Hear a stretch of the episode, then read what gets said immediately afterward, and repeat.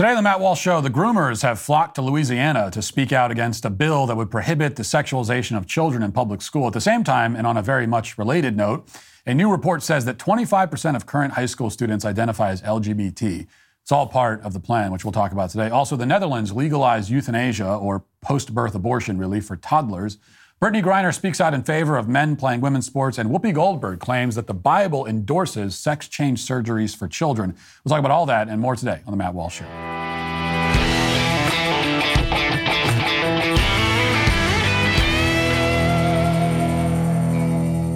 Your online data includes personal information such as your name, address, phone number, email address, financial information, and login credentials. Hackers want to steal this information and sell it on the dark web for uh, where they can use it for various criminal activities such as phishing, ransomware, and identity theft. Needless to say, it's incredibly important that you use a VPN to prevent that from happening. But choosing a VPN you trust is equally as important. That's why we recommend using ExpressVPN every time you go online. ExpressVPN makes you anonymous online by camouflaging your IP address and replacing with a different secure IP of your choice. ExpressVPN also encrypts all of your data so that it's protected from hackers and anyone else that's trying to spy on you. I love ExpressVPN because it doesn't log your activity. Lots of uh, cheap or free VPNs make money by selling your data to advertisers. But ExpressVPN doesn't do that. They've even developed a technology that makes their VPN servers incapable of storing any data at all. ExpressVPN is incredibly easy to use. Just fire up the app, click one button, and that's it. Plus, it works on all of my devices my phone, my laptop, even my Wi Fi router. So if you're like me and you believe that your internet data belongs to you, then ExpressVPN is the answer. Visit expressvpn.com slash Walsh and get three months free. That's expressvpn.com slash Walsh, expressvpn.com slash Walsh to learn more.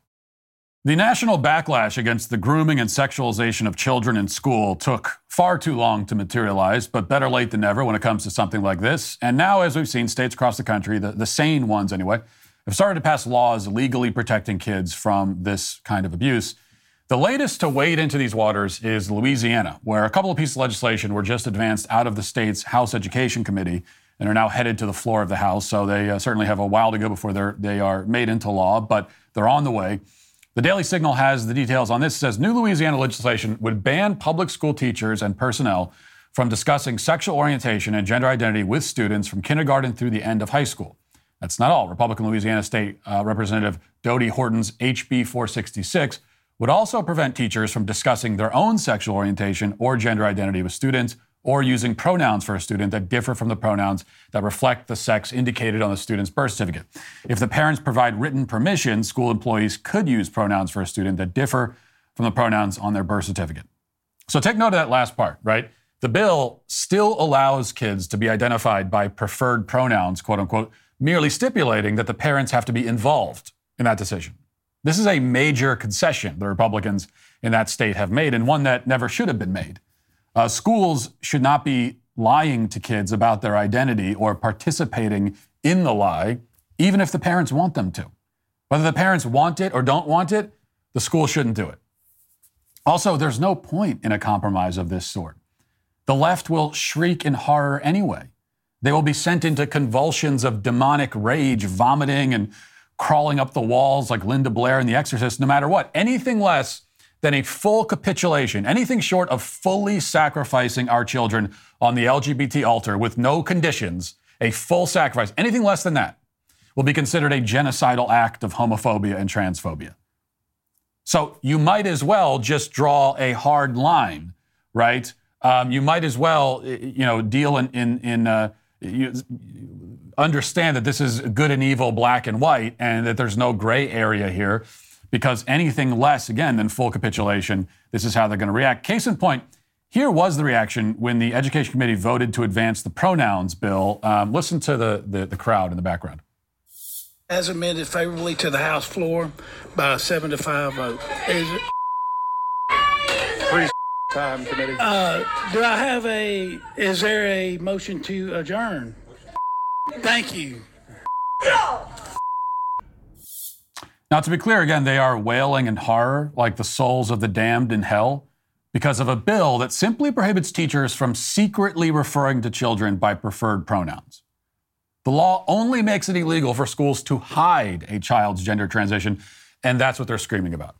Of course, before the legislation advanced through the committee, there was a whole parade of uh, circus freaks who showed up to voice their disapproval. Here's a, an apparent reject from the Blue Man Group, a, a they them drag queen, testifying against HB 466, which prevents teachers from uh, discussing gender identity and sexual sexuality, uh, sexual orientation with children.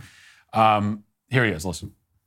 Thank you all for letting me speak. I believe we are all here for the same reason, which is to make schools a safe, safe place for students and for faculty to thrive.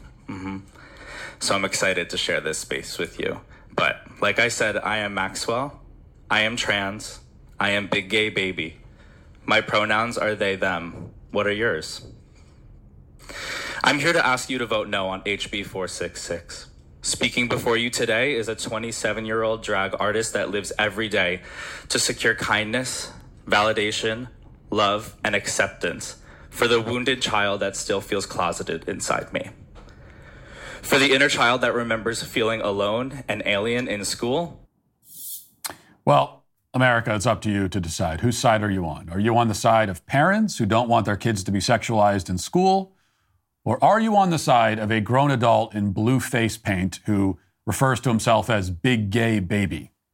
Which way will it be, Western man? Which path will lead us to flourishing and prosperity? But it wasn't just the drag queens who came out to defend grooming. We know that the, you know, the drag queen community, these are the, the nation's loudest and most prominent advocates for child abuse, but they're not alone, certainly. Um, teachers also came to testify. Here's one woman describing a recent conversation she had with her students. Listen. Mrs. T, which is what they called me. Mrs. T, are you a boy or are you a girl? Should I really have shut that conversation down? Should I have shut it down so that the students, the five students that after that conversation came out to me, didn't know that it was okay? Should I have been punished for having that conversation? Those are not my kids. Those are your kids. And they knew that they could come to me for that acceptance and that love. Uh, yes, Exactly. You're damn right. Those are not your kids, Mrs. T. But to answer your question, Mrs. T, no, you don't need to shut down any conversation where students ask if you're a boy or a girl. You don't need to shut down that conversation. No one is saying that you need to shut down that conversation. The legislation that you're tearfully protesting wouldn't require you to shut down that conversation. When you're asked that kind of question by the young kids in your class, you can simply say, uh, I'm a girl. Very easy. It's not difficult.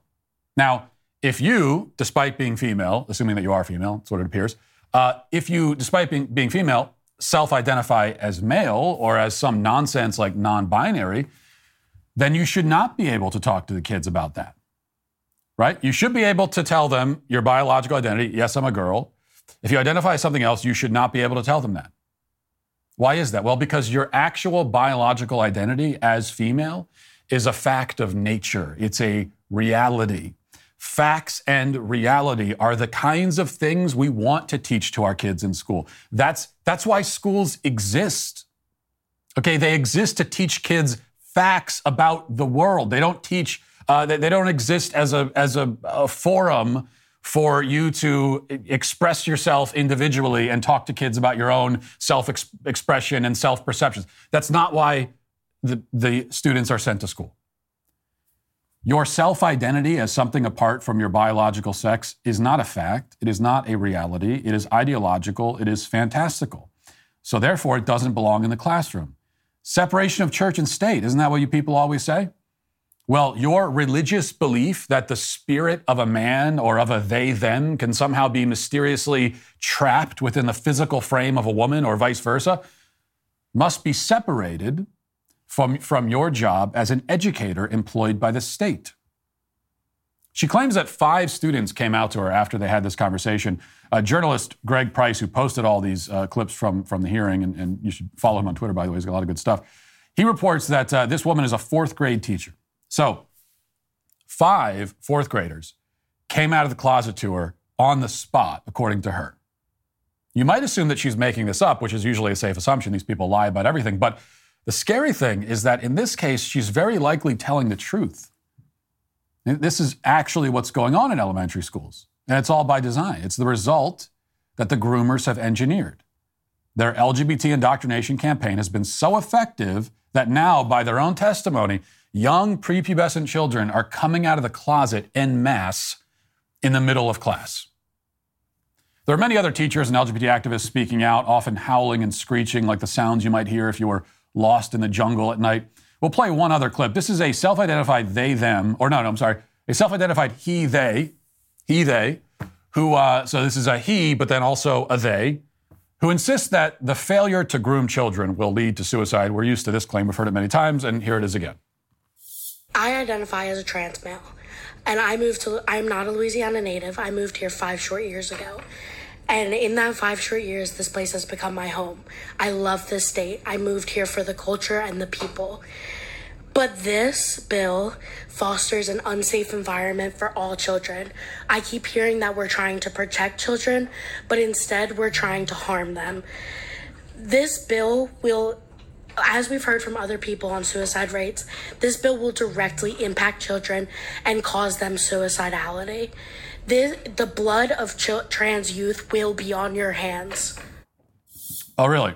Is that the case, he, they? Well, uh, so you're saying we need to have preferred pronouns in school and constant conversations about gender identity and sexual orientation, or there will be mass suicides, you say. Okay, then. That's certainly a theory. That's a theory. And like any theory, it makes predictions. This is how you test a theory. A theory is going to make predictions about the world, where we could say, well, if this theory is correct, then we should be able to observe XYZ out in the world if this theory is correct. And then you can go and see, do I observe that? And if I don't observe it, there's something wrong with the theory. The prediction that this theory makes is that as schools become more open and accepting of preferred pronouns and of gender identities and so on, the suicide rate goes down. And since school and society in general are certainly more open and accepting of these things now than they were 10 years ago or at any other point in history, we should find that the suicide rate has gone down over time as acceptance and openness of these things has gone up. But is that what we find? Well, let's check with Pew. Pew has this report. The share of high school students who experience what is known as suicidality, which includes suicidal thoughts, plans, and attempts, increased from 2011 to 2021, according to new data from the CDC. Separately, the CDC also found that after a brief two year decline in 2019 and 2020, the total number of suicide deaths increased in 2021, especially among people of color. Overall, 22% of high school students in the recent survey, 22% said they had seriously considered suicide within the past year, up from 16% in 2011. 18% said that they made a suicide plan, and 10% said they attempted suicide at least once, compared with 13% and 8%, respectively, 10 years earlier. All demographic groups across race, ethnicity, and sex experienced increases in suicide risk since 2011. That is a very significant 6% increase from 2011. But in 2011, Nobody was talking about preferred pronouns. Nobody was talking about that in 2011. There was very little discussion of gender identity or transgenderism. It is simply undeniable that schools, especially, are far more welcoming and accepting of these kinds of things and these ideas uh, today than they were 13 years ago. And yet, suicide has gone up significantly from 13 years ago. Your theory makes a false prediction your theory is therefore false. But truth, obviously, is not the point. The point is more this. Here's a report uh, published just yesterday in The Hill. It says, quote, about one in four high school students identify as LGBTQ, according to other data from the CDC. One in four. This was released uh, on Thursday using data from 2021. In 2021, 75.5% of high school students identified as heterosexual, the CDC's Youth Risk Behavior Surveillance System found. Among high school students, 12.2% identified as bisexual, 5.2% as questioning, 3.9% as other, 3.2% as gay or lesbian, and 1.8% said they didn't understand the question. The uh, Okay. Um, the CDC says the, the number of, uh, of LGBTQ students went from 11% in 2015 to 26% in 2021. 25% of current high school students identify as LGBT an 11% increase from the high school demographics just eight years ago. It is a 150% increase over the millennial generation. It's 10 times the number of self identified uh, LGBT people in the baby boomer generation and 20 times the number in the generation before that. This is the result they're after. It's why they so passionately defend their right to groom and sexualize children. This is all part of the most widespread and systematic brainwashing campaign the world has ever seen. They are not interested in merely, you know, giving LGBT kids quote unquote space to express themselves. They are creating the LGBT kids. That's what they're upset about. That's why they show up and they protest these bills. Because it's going to interfere with their ability to create another generation, another crop of LGBT kids. The school system has become a factory assembly line where new LGBT members are manufactured. Or perhaps the more accurate illustration is a massive cult commune with hundreds of satellites all over the country where children are systematically indoctrinated and, and then inducted into the LGBT cult. It's happening right in front of our eyes, right now. And the results will be and have been catastrophic for the country and the human race. In conclusion, get your kids out of the public school system. Just get them the hell out, whatever it takes. Now let's get to our five headlines.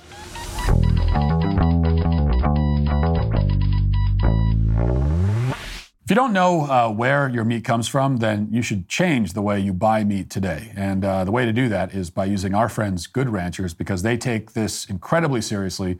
You deserve meat that you can confidently serve to your family without fear of what's in it. You also deserve delicious meat with unmatched quality. You deserve all of that. I personally subscribe to Good Ranchers. Not only is their meat fantastic, but they're also giving you free bacon for a year, a $240 value. That's a pound and a half of bacon in every box. In fact, just two days ago, I got my most recent Good Ranchers uh, delivery, and we're uh, we have it on the we get it every six weeks. Uh, we have it coming in, so we, we, should be good for the next six weeks. Good Ranchers offers a price lock guarantee. Just another great way to beat inflation. Their products are unlike any other. I can tell you from experience. They're all natural burgers, USDA prime steaks, and better than organic chicken have changed my standard for great meat and will change yours too. You can use my code Walsh for an extra twenty dollars off your order. How can American meat get any better? Well, Good Ranchers has already donated over 1 million meals to local food banks, and they're just getting started. Support American farms and ranchers with Good Ranchers today. Head to goodranchers.com, use my code Walsh for $20 off your box, free bacon, great meat, secure price, a bonus $20 off today. You can't lose. It's a win win situation. That's promo code Walsh at goodranchers.com. Goodranchers.com, American meat delivered. Well, we're going to get into something uh, really upsetting here after coming out of something pretty upsetting. So let's break it up just a little bit with uh, some good news. Last week, as you know, um, on this show, demonetized on YouTube, hacked, everything's falling apart. The left is celebrating my demise. Today, I just got word, my team uh, sent me the screenshot of the Spotify charts, and we have the number one ranked podcast in our category on all of Spotify, uh, number one news and commentary podcast on the website. We're, uh, I think, 17 overall among all podcasts. Highest we've ever ranked on the platform um, and significantly so, I believe. So, thank you for all of that. Um, you know, the SPG, everybody in the audience. I often say that you can't be canceled unless you consent to it. That they can't cancel me unless I go along with it. Um, and that's true, but there's another part of that equation that I should acknowledge because, and that's the reason, right? The reason why they can't cancel me without my consent, and the reason is you. As, as long as I have your support, there's nothing these people can really do um, because they can't force you to stop supporting me or anybody else. They can't. They, they might try. Uh, this, this is this is part of the game, and that's really what the canceling is all about. At least if you're someone in the public eye with a platform, canceling is all about trying to. It's taking platforms away, but it's also trying to convince the audience, like, well, don't don't listen to this person. It's a horrible person, and that's what and that's when the canceling actually works. When they can convince you to go to go to stop listening, to go somewhere else, to stop supporting. That's when the canceling actually happens. But they can't force that. They can't force, much as they would like to. They can't force it. Um, so as long as I have that, you know, we're a team, and and uh, and they can't stop it. And the reason why I can, I could be canceled if I went along with the cancellation. The reason why uh, I could be canceled if I apologized and backpedaled is that I would lose your support, and I should. You know, if I were to to sit here and uh, because I can't take the pressure anymore, and uh, I don't want to be attacked anymore, and all the rest of it, and uh, whatever and I were to sit here and, and apologize uh, and pledge to reform my ways so that I'm so that I'm more in line with what the left wants me to be. If I were to do that, um, then you guys should abandon me because I, I will have betrayed you. I won't be lis- worth listening to anymore um, or following, and that's the case for anyone. Once once the apology happens, the apology you know, cow, uh, uh, cowering before the cancellation mob and apologizing. We've seen it so many times. And what makes it so tragic is that when the person does that, this is why I've, I've said many times, like, I can't defend you anymore. I want to defend you, but now that you've done that, I can't. Because I'm defending, how am I going to defend you and the things that you say and the positions you take if you won't even do it? Um, and if I were to do the same thing, which would never happen, but if it did, then uh, then you'd have no choice but to say, well, that's that's unfortunate, but we can't listen to that guy anymore. So, anyway, I don't want to just make this sound like an Oscar speech. I want to thank the fans and God, but uh, but anyway, I do want to thank the fans and God. Um, all right. This is from the Daily Wire. Officials in the Netherlands are expanding the availability of life termination for children between 1 and 12 years of age. I told you we're getting into something upsetting, and it's about upset, as upsetting as it gets. The European nation will soon permit doctors to euthanize children deemed to have conditions which will lead to hopeless and unbearable suffering, according to an announcement from the Dutch government released earlier this month. Officials claim that the uh, new policy only concerns a small group of terminally ill children whose uh, palliative care options are not sufficient to relieve their suffering and who are expected to die in the foreseeable future.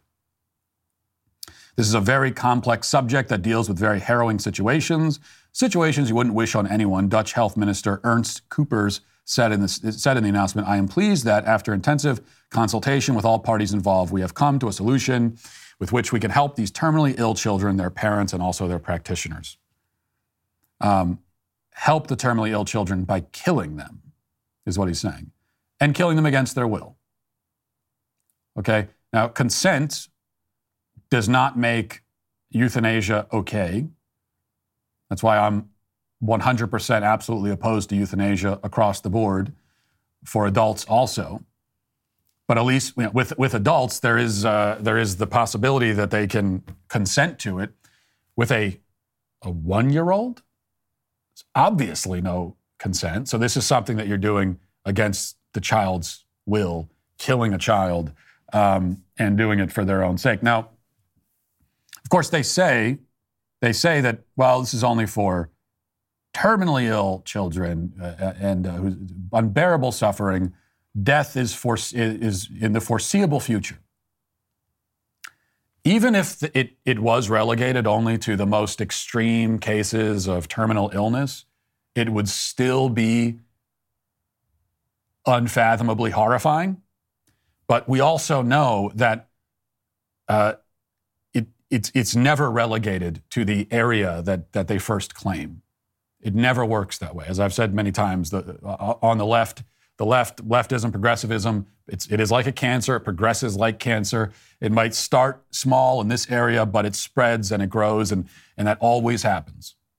Um, the slippery slope fallacy is not a fallacy. It is, a, it is an observation of reality, and this is the way that it works. You know, we know in, like, like in Canada. There was a time in Canada when uh, euthanasia was only an option for terminally ill people. Well, it's not the case anymore. Keeps getting expanded, expanded. And you can already see them setting the stage for that now. Death is in the foreseeable future. Well, death is in the foreseeable future for everybody. Okay? Like ev- we can foresee death for everyone because we're all mortal beings. And, uh, and when, when, you, when you compare our lifespan to the um, entire history of the human race and of the earth, you know, our, our lifespans are like the blink of an eye. So death is in the foreseeable future, even like comparatively the near future for all of us. Unbearable suffering. Well, what is that? Hopeless and unbearable suffering. That's the standard they're putting in place. Well, how do you, how do you qualify unbearable? What is unbearable? Especially when we're talking about children. So you're making that determination for them. Hopeless. That, that's the most subjective standard you could possibly put in place. Hopeless according to you. But that's, that's precisely the, the point. That if you are an advocate of euthanasia, it's because you don't see any point or hope in life, period. This is nihilism. But there's always hope. I mean, what, what, what, what are we claiming? That, that it's hopeless, there is no hope so long as death is in the future? Well, then there's no hope for any of us. then, then, then we should all get, you know, we should all take the, uh, take the ticket and, and, and, and head out of town. There's no hope for any of us. And that is, that is where this heads eventually. Like eventually, this is, this is nihilism, this is eugenics, this is uh, the anti human agenda, the anti life agenda. And ultimately, that's what they would like to. They'd like to have euthanasia uh, available for everybody of all ages. Um, that and it's an option that can be taken casually for no real specific reason. As, as I said, it's already basically what's happening in Canada. I think there was uh, what was it? Futurama had uh, one episode where they the, the vision of the you know the future where there was suicide booths that you could just walk in, go to a, like a telephone booth and it commits and you know be killed. That's that's basically where we're headed. Um, hopeless, because they say that it's hopeless. Yeah, that's what they say. That doesn't make it true. There's, there's always hope in life. As long as you have life, there's, there's hope, there's purpose. And even when there's suffering, like, there's always suffering in life. We all, we all suffer. Uh, people that have serious illnesses are suffering in a, in a, to a much greater degree. But the fact of suffering does not remove hope. It doesn't mean that there's no point to living anymore.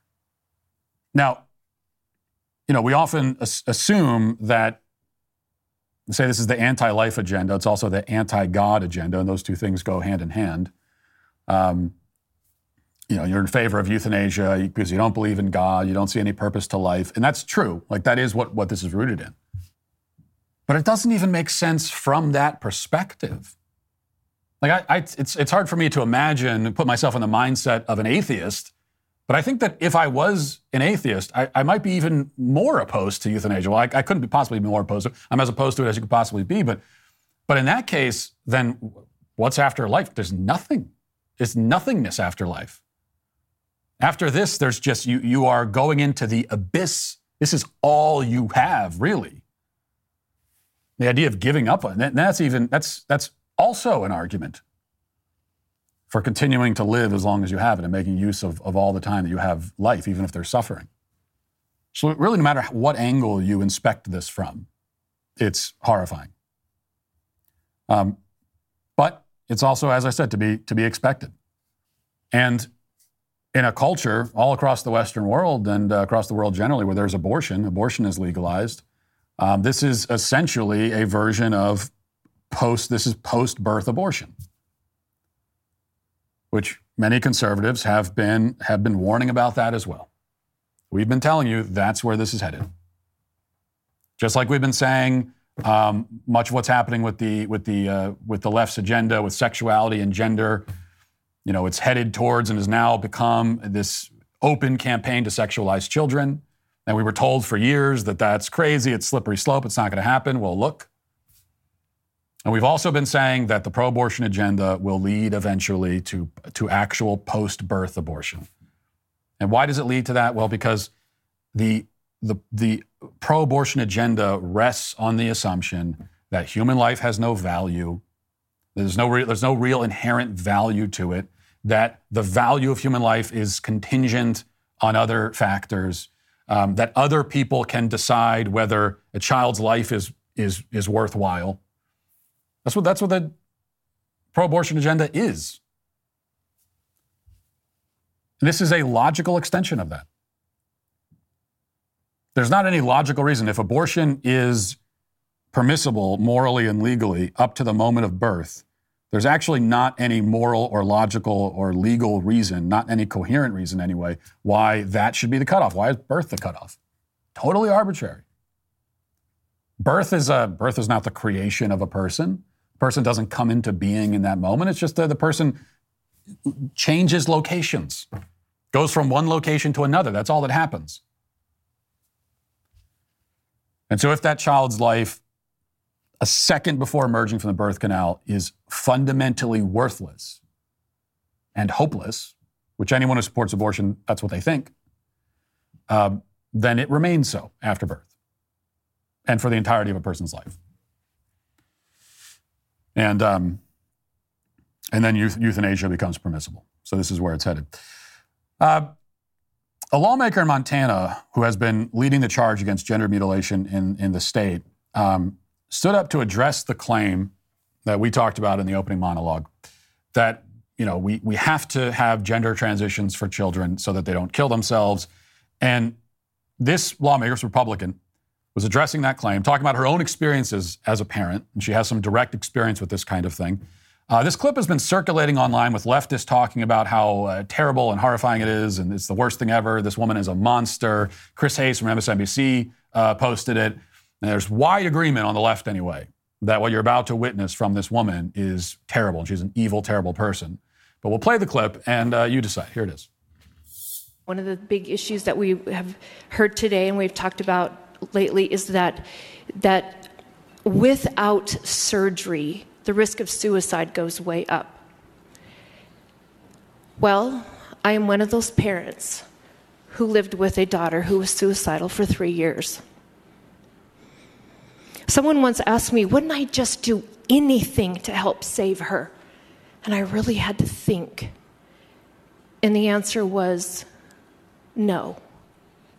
I was not going to give in to her man- emotional manipulation because she was incapable of making those decisions and I had to make those decisions for her. I was not going to let her tear apart my family and I was not going to let her tear apart me because I had to be strong for her. I had to have a vision for her life when she had none, was incapable of having none.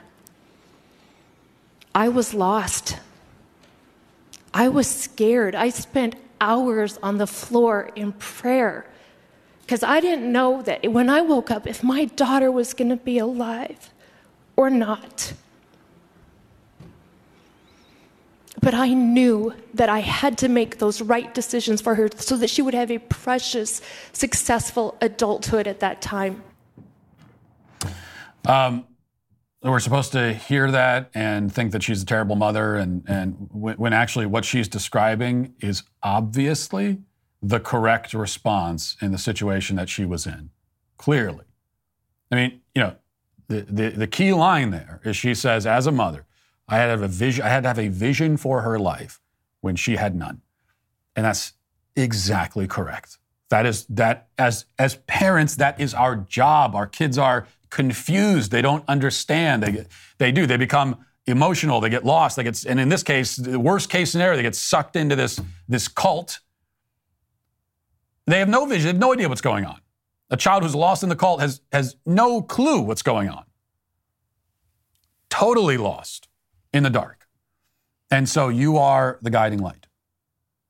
Okay, and your, what you have to say to your child is, here's the light over here, follow me.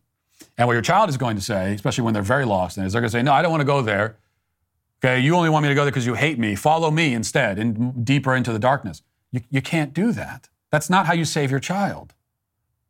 You don't, you don't say, well, okay, you know what's best. Let's just, here, I'll, I'll, uh, I'll turn the light off and we'll wander around in the dark together, getting more lost and more lost. That's what apparently the one people criticizing her, that's what they think is the correct response.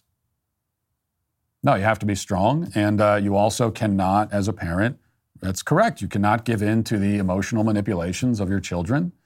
And when they, uh, and so many parents have gone through this. And it, I, I can't even imagine. It's it, one of the worst things you can experience as a parent. But when you have a child who is saying, you know, a, a daughter who's saying, I'm a boy, I want to transition, get me the drugs, get me the surgery. Okay?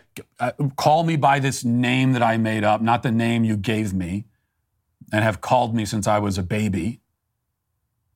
You know, don't call me by that. Call me by this new name, this ridiculous name I've come up with. Uh, you know, your daughter's gone now. I'm a son. Embrace me as a son. And if you don't do that, I'm going to hurt myself. I'm going to run away from home. Now, what the left says is that, is that when your child says it to you, you're supposed to, okay, whatever you want, I'll do anything you want.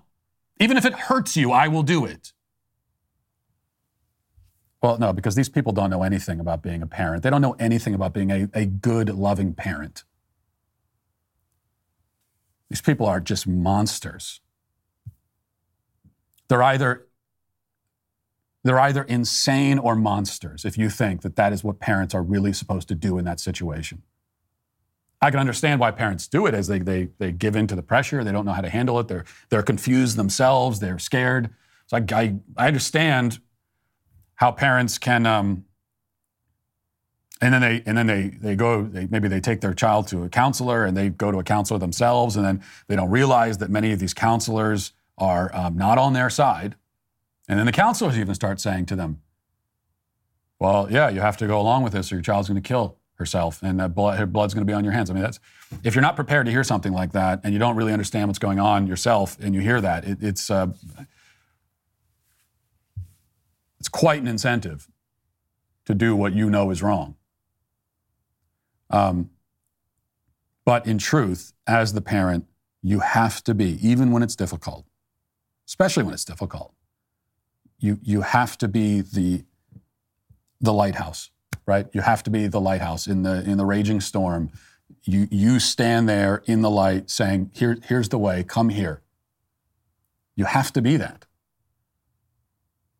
If, if you won't, then, then, then all is lost. Your only hope, the only hope for your child is for you to be firm and steady. And that's clearly what she was trying to express. All right. Lighten the mood a little bit. I haven't followed the NBA in a long time. You know, I, I gave up uh, on the NBA when they went full BLM. Um, and that's also when I gave up on LeBron James. People maybe will be surprised by this, but I was actually a big LeBron James fan for a long time. Uh, I just, as an athlete, I was a, a big fan of his to my shame, I was up until about three years ago uh, when he really went full BLM. So anyway, I don't watch anymore, but this one moment jumped out at me as it's gone viral. The um, the playoffs have started, I guess, and the Milwaukee Bucks were just eliminated, and their star player Giannis, with a last name I won't even attempt, was asked about whether the season was a failure because they got eliminated from the playoffs, and. Uh, and this is one of the very rare moments when an athlete in a post game press conference says something worthwhile and interesting. But uh, here it is. Let's watch. Do you view this season as a failure? oh my God. Uh, okay, because I'm not that up. We, you asked me the same question last year, Eric. Okay. Uh, do you get do you get a promotion every year on your job? No, right? So every year you work is a failure. Yes or no? No. Every every year you work, you work towards something, towards a goal right?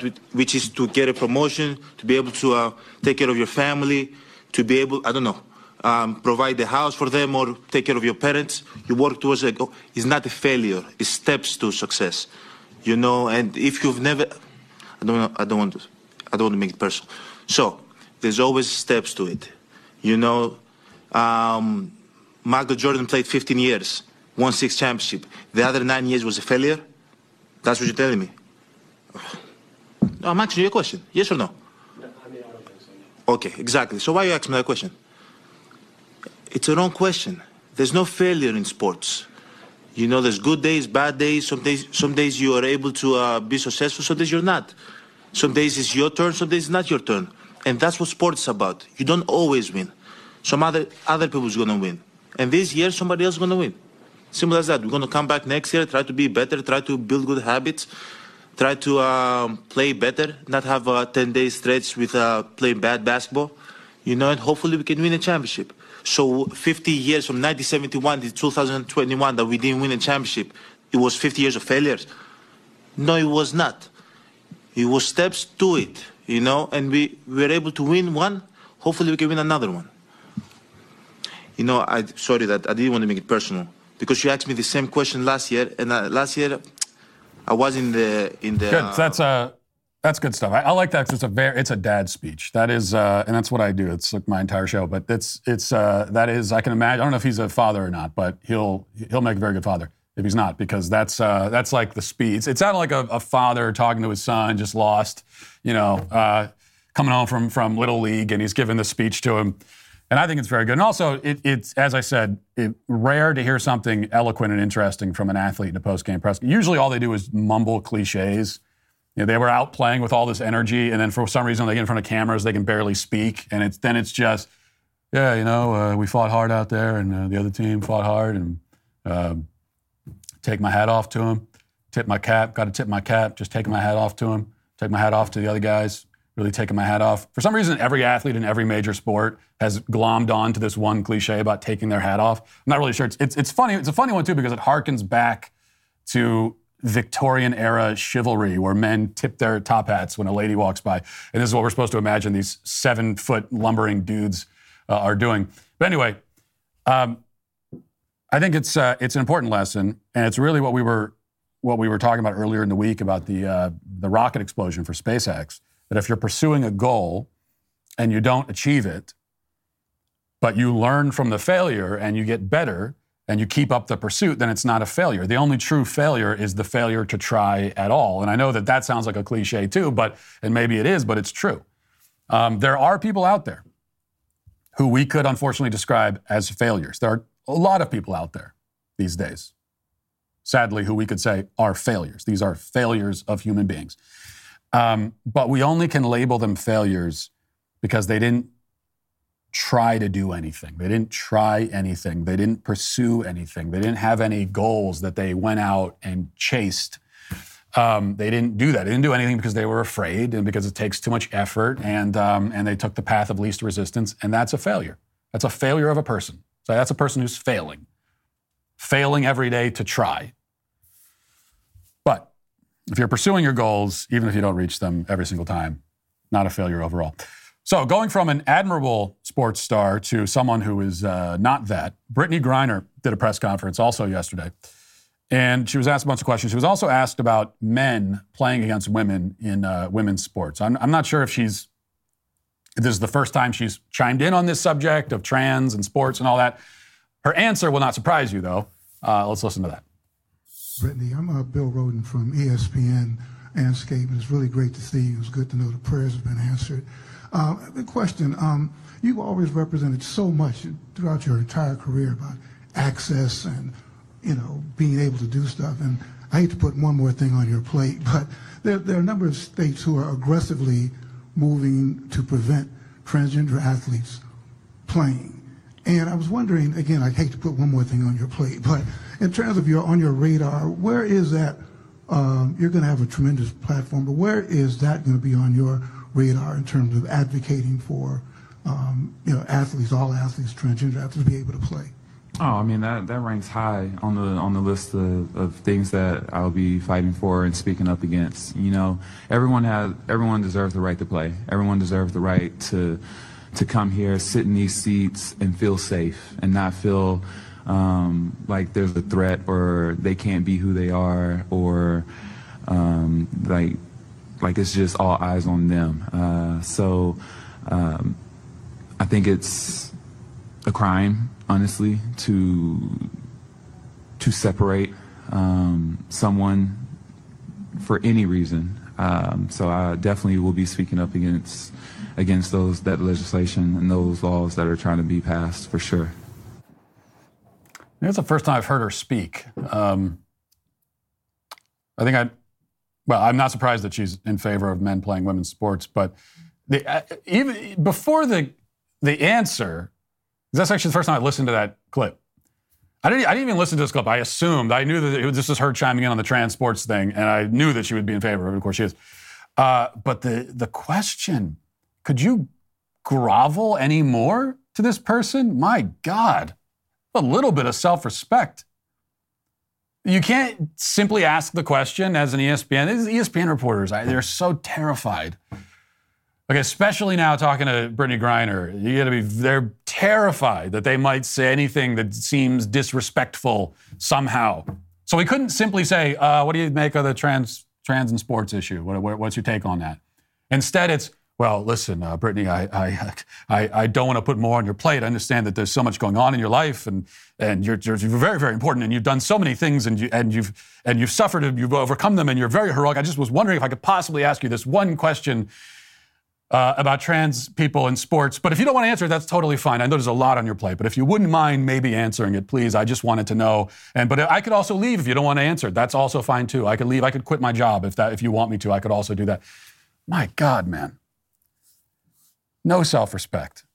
But I guess that's a that is right now a prerequisite at this point to work at ESPN. You cannot be a self-respecting journalist or person uh, to to work there. And Brittney Griner says it's yes to keep to say that um, males should compete in their category and women in their own is uh, it's a criminal. It's a crime, in fact. Not a surprising answer there. Let's get to our comment section.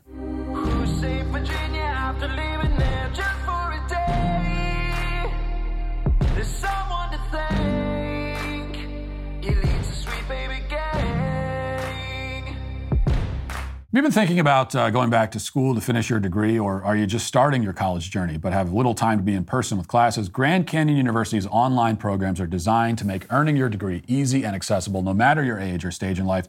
Whether you're a busy professional looking to advance your career or a stay at home parent struggling family responsibilities, their online courses give you the flexibility you need to learn on your own terms.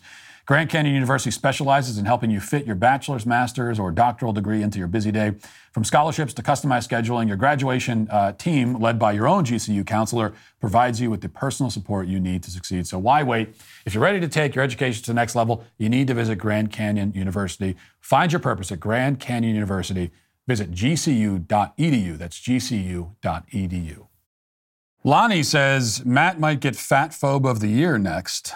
Well, that's a goal. That's a goal. I we are just talking about you got to set goals for yourself and uh, pursue them. You know, lay down your marker, call your shot, go for it. You don't make it, it's not a failure because you tried. And uh, that is a title. I, w- I would like to add that. I'd like to add that to my. Uh, that's another plaque I would like to put on the wall. Fat Phobe of the Year. That would be great. Um, Luke says you can make judgments about a person without judging them, almost as if MF haven't been to court. Case in point, a drug addict will most likely be unreliable, but that doesn't mean that's who they are as a person, especially when they find the help they need.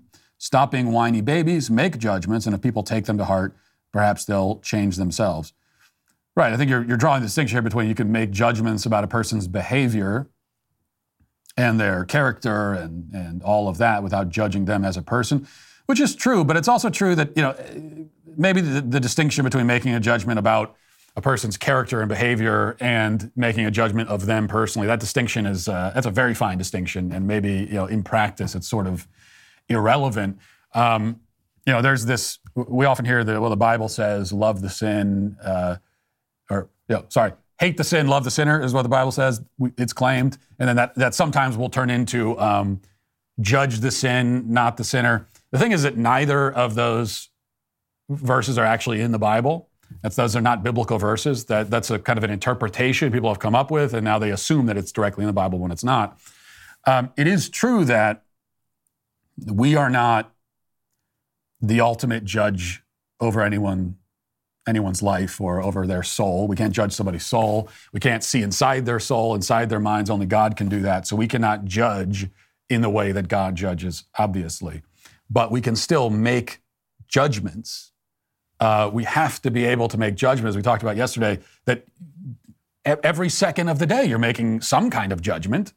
Anytime you make a choice, you're judging, you made that choice because you judged that to be the best choice. You might have judged wrongly. Very often we judge wrongly when we make choices, but you're still making a judgment. And that can relate to people too.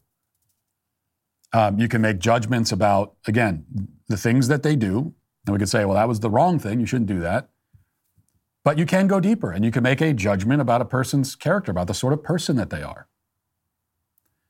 And we all make those judgments also, all the time. So any any any notion that we can't judge at all or that we shouldn't judge is just uh, it's not only biblically false if anyone claims that it's rooted in the Bible. It's also it's it's incoherent. It's not possible. It's not possible to live that way. Um, L. Boogie Demon says, She's right. I'm actively losing weight through diet and exercise. I'm afraid of dying from complications from obesity at an early age. At my largest, I was 245 pounds, and I'm currently down to 203 pounds. My goal is 180 pounds, and I'm 5 foot 10 inches tall. Since cutting weight, more women approach me, and my friends and family compliment my looks. I am very fat phobic and proud of it.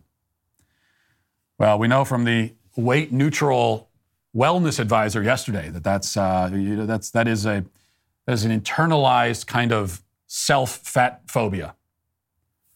That is an internal fat phobia that you're struggling from.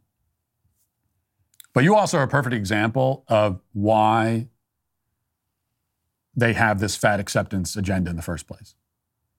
Because when they see someone like yourself taking steps to improve your life, uh, feeling better, looking better, and they see that, it makes them feel bad about themselves. And we can all relate to that on some level. Like I, I have, have gone through a little bit of a lazy stretch right now, personally. I have the, you know, we just had twins and so I got a lot going on in life. I have that as my excuse. Um, but it's an excuse. And excuses are excuses. But uh, I haven't been to the gym in a little while. I'm feeling kind of, you know, like I got, I got to get back into it.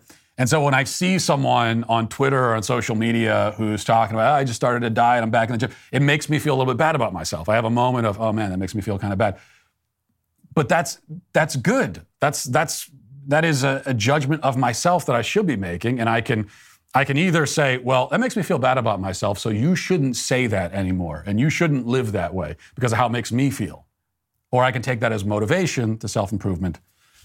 Um, and I think I know which way is the, the better way to go.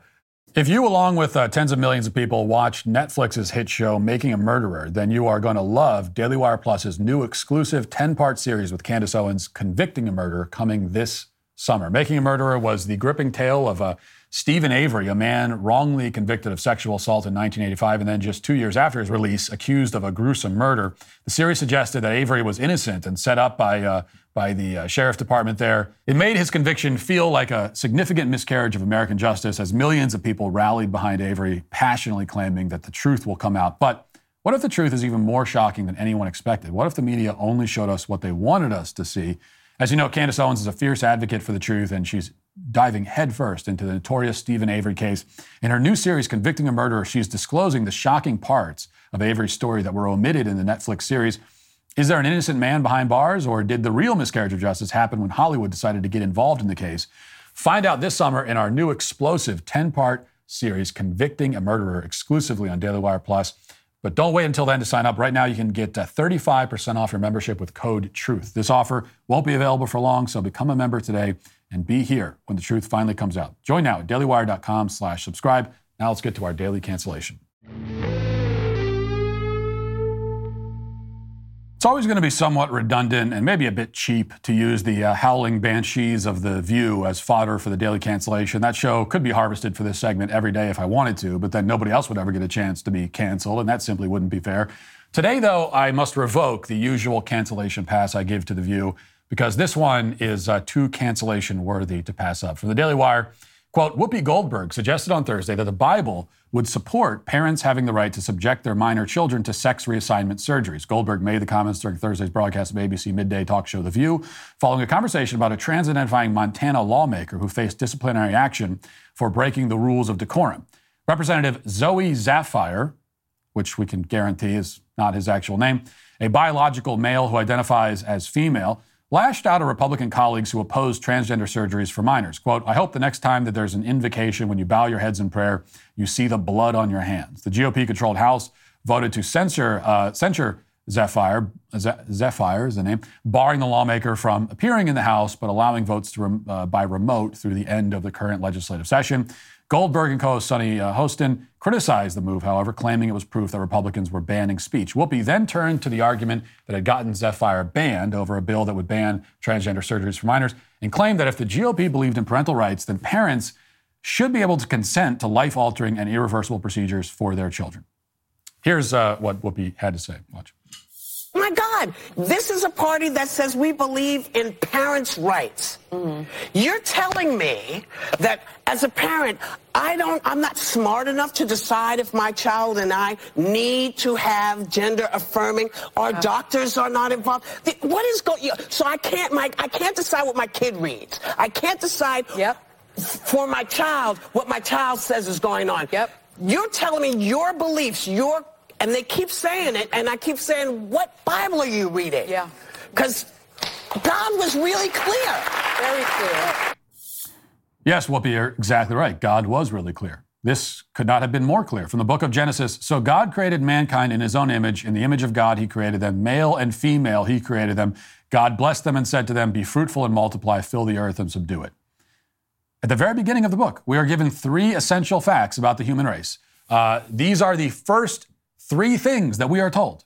First, that God made us and determined our sex for us. There's nothing here about choosing our identity for, our, for ourselves sometime after we're born. Um, God gives us our identity. Okay, so it's not. It wasn't that uh, that Adam was created and then God said, "Oh, uh, Adam, how, how do you identify?" What is, oh, non-binary. That didn't happen. God gives us our identity, and there are two broad identity groups, male and female, a binary system. No other options are mentioned. Finally, third, we're told that males and females are meant to pair up and reproduce. The first commandment, the very first commandment given by God, is not the first commandment in the Ten Commandments. The first commandment given by God to human beings, the very first instruction is to be fruitful and multiply. You brought up the Bible. I'm telling you what it says. And there is, it turns out, nothing in the Bible, not one passage in the Old or New Testament that even hints at the possibility of changing or choosing our sex.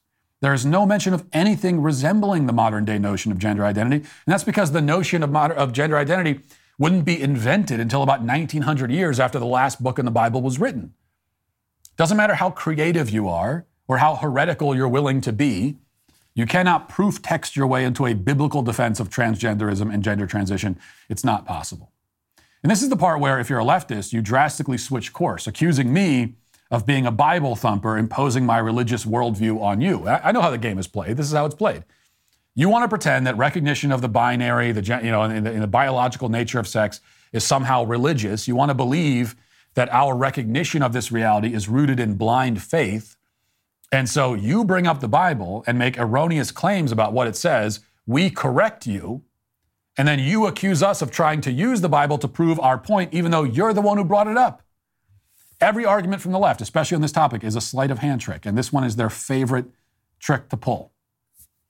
Now, what about Whoopi's claim that child mutilation is a matter of parental rights? Needless to say, she doesn't actually care about parental rights and opposes such rights in almost all other circumstances. Her concern for parental rights is about as genuine as her concern for fidelity to Scripture. But she does inadvertently um, raise an interesting and important point. And, you know, I believe in parental rights. I've always been a strong advocate for such rights. But as conservatives, we make a mistake when we root our entire argument on this topic in parental rights. When we, when we do what the Louisiana GOP has done by insisting that children should be referred to as their biological sex unless their parents say it's okay for them to identify something other than their biological sex. That is not the right approach because the problem with pretending that a boy is a girl isn't just that his parents don't approve, it's that it isn't true. Our position should be rooted in truth. The question of rights is farther downstream. And that's also why, uh, though I believe in parental rights, I don't believe that parents have the right to transition their children. I think you have parental rights, but you don't have the right to do that. No 14 year old girl should be getting cosmetic double mastectomies, no matter what the girl's parents might say. It's, it's not our position that physical and sexual abuse of a child is wrong unless the parents consent. Our position is that it's, it's wrong, period. And everybody who participates in such evil should go to prison, including and especially the parents. Parental rights, like all rights, are not absolute. We have rights as parents, but we don't have the right to do anything we want as parents. And we can lose our parental rights. They can be revoked if we prove ourselves to be dangerously incompetent, neglectful, or abusive. Therefore, reducing this whole conversation down to parental rights can ultimately end up creating more confusion than clarity, I think. And that's why, you know, I think we, we might want to start using a different R word. There's another side to the rights coin. And on, and on the other side of it is responsibility. With rights come responsibilities. With responsibilities come rights. You can't have one without the other. Though in our culture, we usually just talk about one and hardly ever the other. We clamor for our rights. We don't like to acknowledge our responsibilities. But that could be clarifying on this issue in particular. Do I have the right to raise my boy as a boy and prevent other adults from trying to groom him into identifying as a girl? Yes, I have that right. Do I have the right to raise my boy as a girl and groom him into that lifestyle myself? No, I don't have that right. I don't have the moral right. I don't have the natural right. I shouldn't have the legal right.